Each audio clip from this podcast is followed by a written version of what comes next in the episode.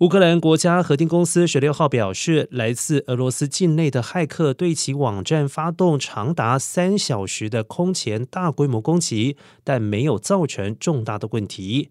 网站运作也没有因此中断。